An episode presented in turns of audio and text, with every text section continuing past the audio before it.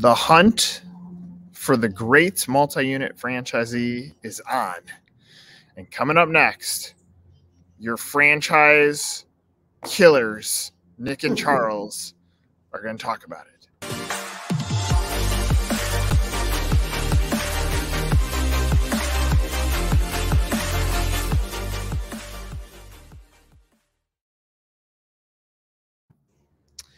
So I don't think it's a bad theory to say, as a franchise brand, I want to go after multi-unit operators who are properly capitalized, have already done it with another brand, and are going to come into my brand and help me scale at a more accelerated pace, 5 units, 10 units.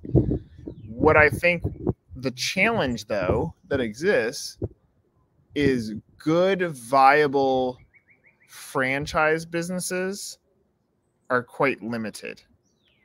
And if you follow me or interact with me on LinkedIn, you can see there was a starting point of a conversation around this, that just because you want the multi-unit operator doesn't mean your business is sound to do it if your cost to get in and your potential profitability isn't super sound. And Charles, you and I talked with, and I think we're going to keep referencing this interview. We've had a few, the Annie Duke one, this one, Walter Bond to some extent, where the message ends up being super sticky, and we can keep talking about it and going back to it. But you know, he's confirmed, and it wasn't pre-discussed prior to our interview, but he's like, it is about the money. So if you're not sound there, I don't know that you're ever going to get the multi-unit operator who's going to game change your brand. What are your thoughts? So I think we should reverse engineer the multi-unit franchisee, right? So multi-unit franchisee, they've had good success with another brand. They've entered the space, and probably that brand was, one of the leaders in a new category. As they went along, and again, back to our interviews, we hear that these multi-unit operators find that the franchisor and the management team is focused on mentorship, accountability, KPIs, right? And there's ROI and scalability. So they open up multiple locations. They're engaged in legacy building, and now everyone's on the hunt for these, great multi-unit franchisees.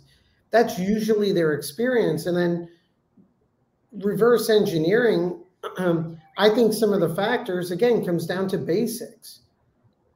They're going to be looking for new category creators or new innovators in new categories, right? So if you're an emerging franchisor, look, if you have entrenched much larger competition, it's going to be very hard to attract the multi-unit operator.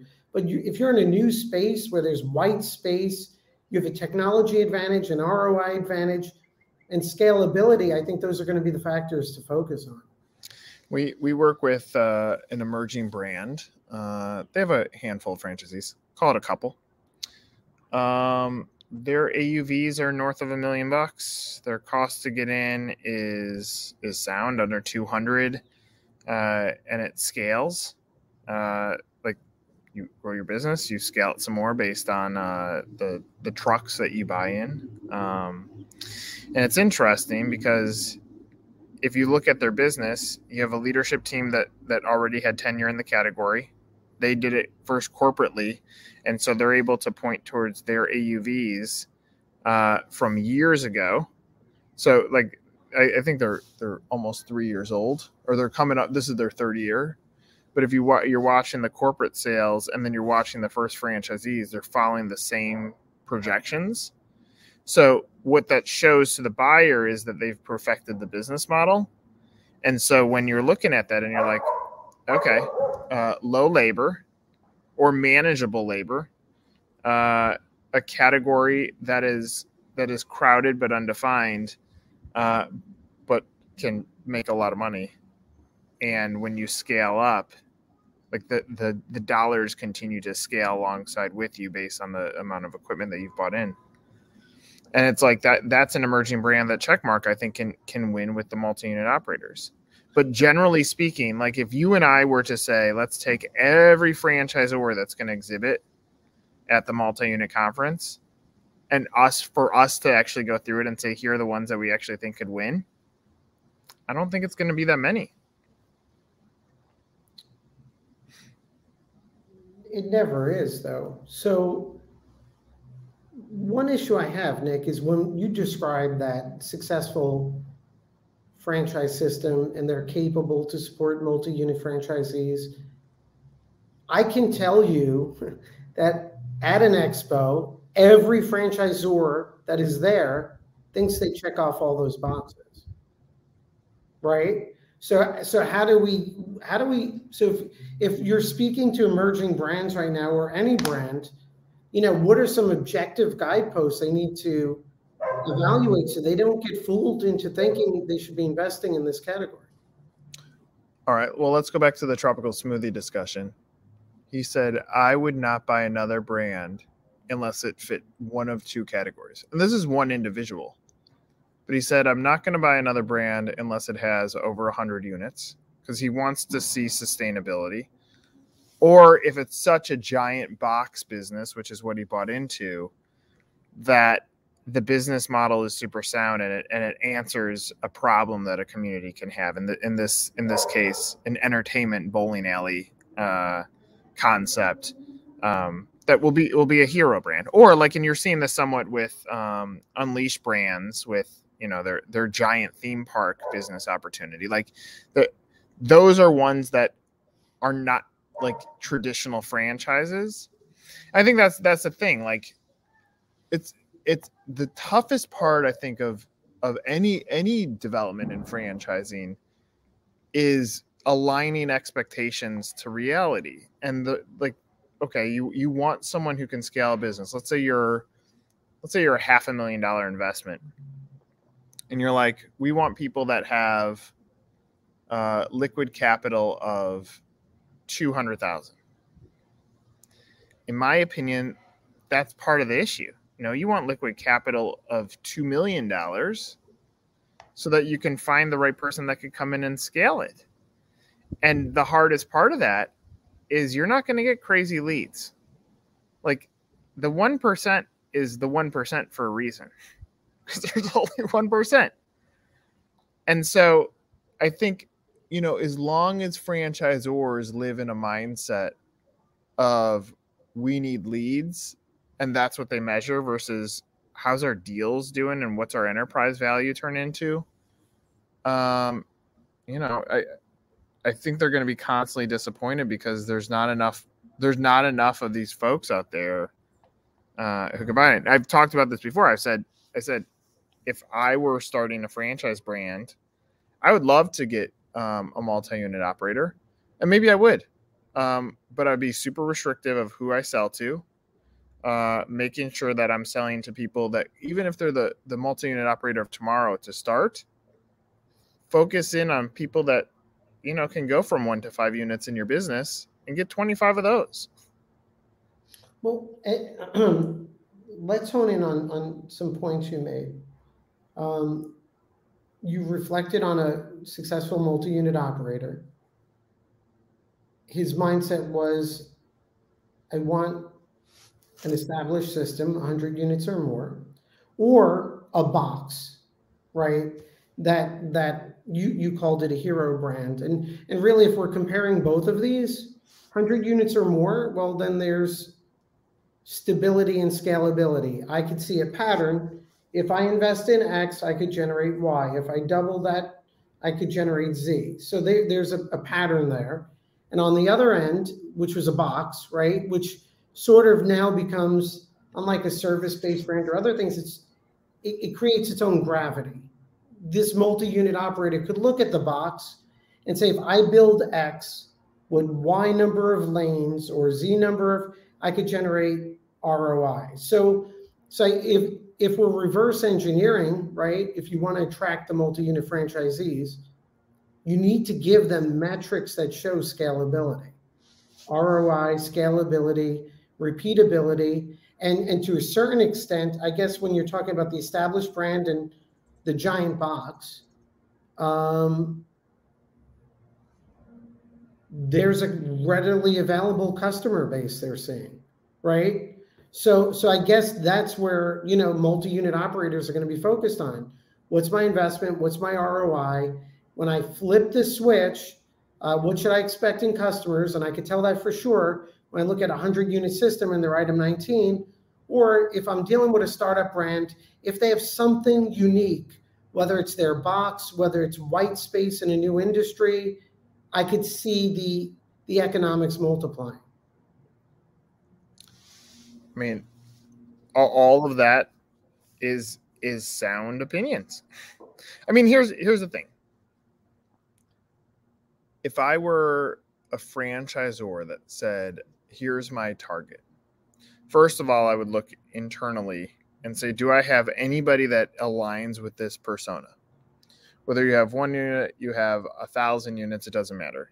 Who are my people that match this persona currently? And if there aren't any, then I say, who in my network, and it could just be as simple as LinkedIn, who in my network can I say, look at my brand and poke holes in it? I know that you own 20 Popeyes. Why would you never buy this? Tell me why. And the data and the insights that come out of that could be incredible, you know? But I think a lot, and this is humans, period. I think a lot of brands and a lot of people are afraid to hear the why nots, even though they end up being incredibly valuable to figuring out your why hows, you know? Look, I think we'd all be better off if we started off with, like, tell me why I'm missing the mark, right? Or what we need to do better. So I think that's great, right? And then I think the brands need to evaluate that internally also, right? As you're planning your SWOT analysis or your strategic planning or traction, to create a list of, because you know deep down, if you really dive into it, what are the reasons why a multi-unit operator would not identify us for, you know, their investment? So I think that's really important. And then, I mean, the reality is that you need to be genuine. Every good multi-unit system is heavily involved in training, coaching, metrics, KPIs. I have a friend, was a good client that years ago, bought into a very well-known system, went in headfirst, multi-unit operator. He bought his first location, particular location, thought it was going to be a home run. The franchisor team, the team that was assigned to him, the area developer, said, we don't think this is a good idea. And you know what? He's very successful years later, but you know which location didn't perform well? That first location that the franchisor told them, they didn't see it, right? And again, so how did he succeed? It's the bench, it's the coaching, it's the team. So, and every multi-unit operator's experienced a good management team and coaching. Right. So if you don't have that framework and that success ladder in place for your single unit franchisees and for multi-unit, then you're not even ready to be in the game. But you have the pressure, right? The pressure doesn't go away. The pressures of developing a brand and speed, like, you know, if we took every brand that we've worked with and went back 5 years and go back to that 5-year moment and say, all right, give us the 5-year look.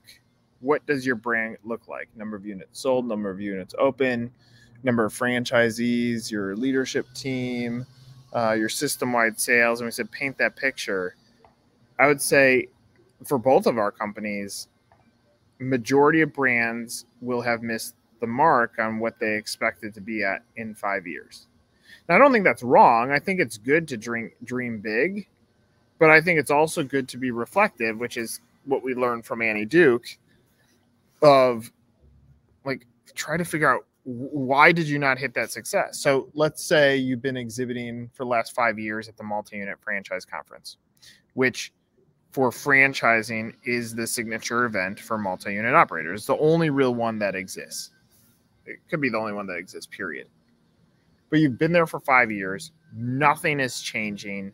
You try constantly to get in front of these operators and nobody is budging. I promise you they know who you are. Like, the majority of franchisees who go to that conference have to have the sophistication to do research on the brands that are going to exhibit there and have a point of view before they go there and know who they're going to talk to before they go there. They might walk the floor and have a surprise or two, but the surprises don't tend to move the needle for them. Maybe one here and there. But you look at that and you say, okay, I've been there for 5 years and it's not working. You might blame that conference. You might say, I didn't have the right booth spot. I didn't have the sponsor video. And I would say, I think you got to blame yourself. Like, it's not bad, but your brand is not prepared for it. Right. And the indicators are there. And usually, like, the deepest preparation is how much of a discount I'm going to give in my FDD, or, you know, what discount I give as a multi-unit operator, you know, for multi-unit development agreements. And that's not really preparing. You need to be able to demonstrate a multiplier effect. That if you invest with our brand, here's the springboard, here's the multiplier effect that's going to happen, and here's how we make it happen. Totally. And this is going to sound so basic, and call it Nick Math. That's like the new buzz term that I'll get ripped for. Okay, so what is the value of a candidate? Let's say that multi-unit operator could be worth, I don't know, $10 million to your business. Yet majority of franchisors want to spend less than $25,000 on acquisition. What happens if you change your mindset to say, you know, we might have to spend $200,000 per multi-unit operator? And that's a lot of cash out. And I'm not suggesting that everybody has that amount of cash. But when you start saying, like, I want to accelerate with this candidate, this group of candidates, and you're spending the same as everyone else. And that doesn't mean like buying digital ads or billboards or ads in multi-unit magazine. It's also like, building, you could hire a specialist, a franchise coach for $100,000 a year and say, you are here only to support our multi-unit operators. I'll bring you to the shows until we start building up your book of business. I'm going to invest $100,000 in you, coach, to follow me around. And then we'll scale you as we go. Like, I think it just takes a little bit of a different mindset, and I don't know that that exists for most brands. They still want to play in the same pool as everyone. They just want to adjust their candidates, and they don't change their expectations. So, I mean, all of this is to say, like, if we're trying to get to what is the key takeaway, if that's truly the audience that you want, then you better be prepared to throw the bomb on the way you've been doing things. And try a different pathway if it's not working. There's something in your messaging that's not clicking, you know? You know, Nick, I love that, because it's almost like your individual unit franchise sales versus your multi-unit, real multi-unit, they're almost two different businesses, right? And they reinforce each other. And I love the advice about, but you could throw down $1 million. You know, a smart multi-unit operator that succeeded doesn't care how much you spent. They just care to look under the hood and see the scalability. So imagine what it would feel like or look like a year or two from now if you had that multi-unit coach building out systems, even coaching qualified individual unit operators and helping them scale up. That's pretty big. And then that changes not only how your franchisees perform, it changes your management team thought process. It changes your conversations. It changes your whole franchise development structure. And it seems like a little thing, but it's pervasive. What if, and look, I get it. I mean, most of these won't happen. But what if you said, if I said, hey, Charles, I'm gonna pay for the complete build out of your first unit. I want to make sure the real estate is right. But I'm going to pay for the complete build out. I'm going to pay $400,000 to get your unit up. As a part of this agreement, you're going to escrow $400,000 for your second unit. Therefore, within the first 12 months, you're going to have two operating units. And I also want you to agree I want you to pay in another 100,000 for 5 additional units. And if you get to 5, I'll buy your 6th. Imagine like I'm doing this back of the napkin, but imagine that discussion, because you're going to get the royalty off of 7 units. You got to engineer the whole thing through. And my point is that it might be interesting to look at it a different way and get an outcome that increases your enterprise value. The enterprise value on a seven unit deal that each does $1 million at, you know, as long as the EBITDA is sound, could be 10x, 15x, 20x. But we don't look at it that way. And imagine saying to not just multi-unit franchisees, all franchisees, I want to partner with you so much that we're going to make you escrow the cash to get your first one open. So that means we're making sure that you have the money that's sound. We're going to buy unit 1 and transfer ownership to you when it's built. And when you open up number 5, we're going to open up number 6 on your behalf, and we're going to hand you the keys, and we're going to transfer that business to you. And you can go, you can sell it at a 3.5 times multiple to the next operator. But we want to be your partner. Like, there is some magic to the Chick-fil-A model. I'm not saying it's perfect, but there's something there about what happens when you partner with Z's versus, you know, whip them with a stick. Well, I mean, it's all confidence, right? So a franchisor, let's say you'll never do that, but you act and build up your franchise system if you want to do that. Like Chick-fil-A knows they put a box in, they know the, you know, how many lanes they're going to have, they know how much revenue they're going to generate. Right? There's the scalability. And so in many ways, they have a modified franchise model. What you're suggesting, right? No franchisor is going to do that unless they have that unit level economics down. They've built the team to support and mentor. And so that's where the confidence comes. And by the time you get to that stage, you're not going to need to do that anyway, right? You're going to be having. So Nick, the great advice there is act as if that's what you're going to do. Because if you do that, you're going to build out a very different franchise system. Totally. I think, like, again, like the purpose of this one in the middle of our multi-unit masterclass, and this is good for the Z's to hear too, because if you're a prospect and you're looking at a brand, like listen to both sides of it. But this is meant, again, like this is an open discussion so that when you guys are watching this video, hopefully forget about our ideas or our thoughts. You formulate your own and you run with it based on, you know, some nugget that comes out of it. So I hope that someone got good information out of it. I love talking with you, Charles. Anything in closing? No, I think there's a mystery here. I love the background where you're at. I look forward to learning more about that, Nick. I'm not wearing a jacket. I'm outside. That's the clue. I'm retired. See ya.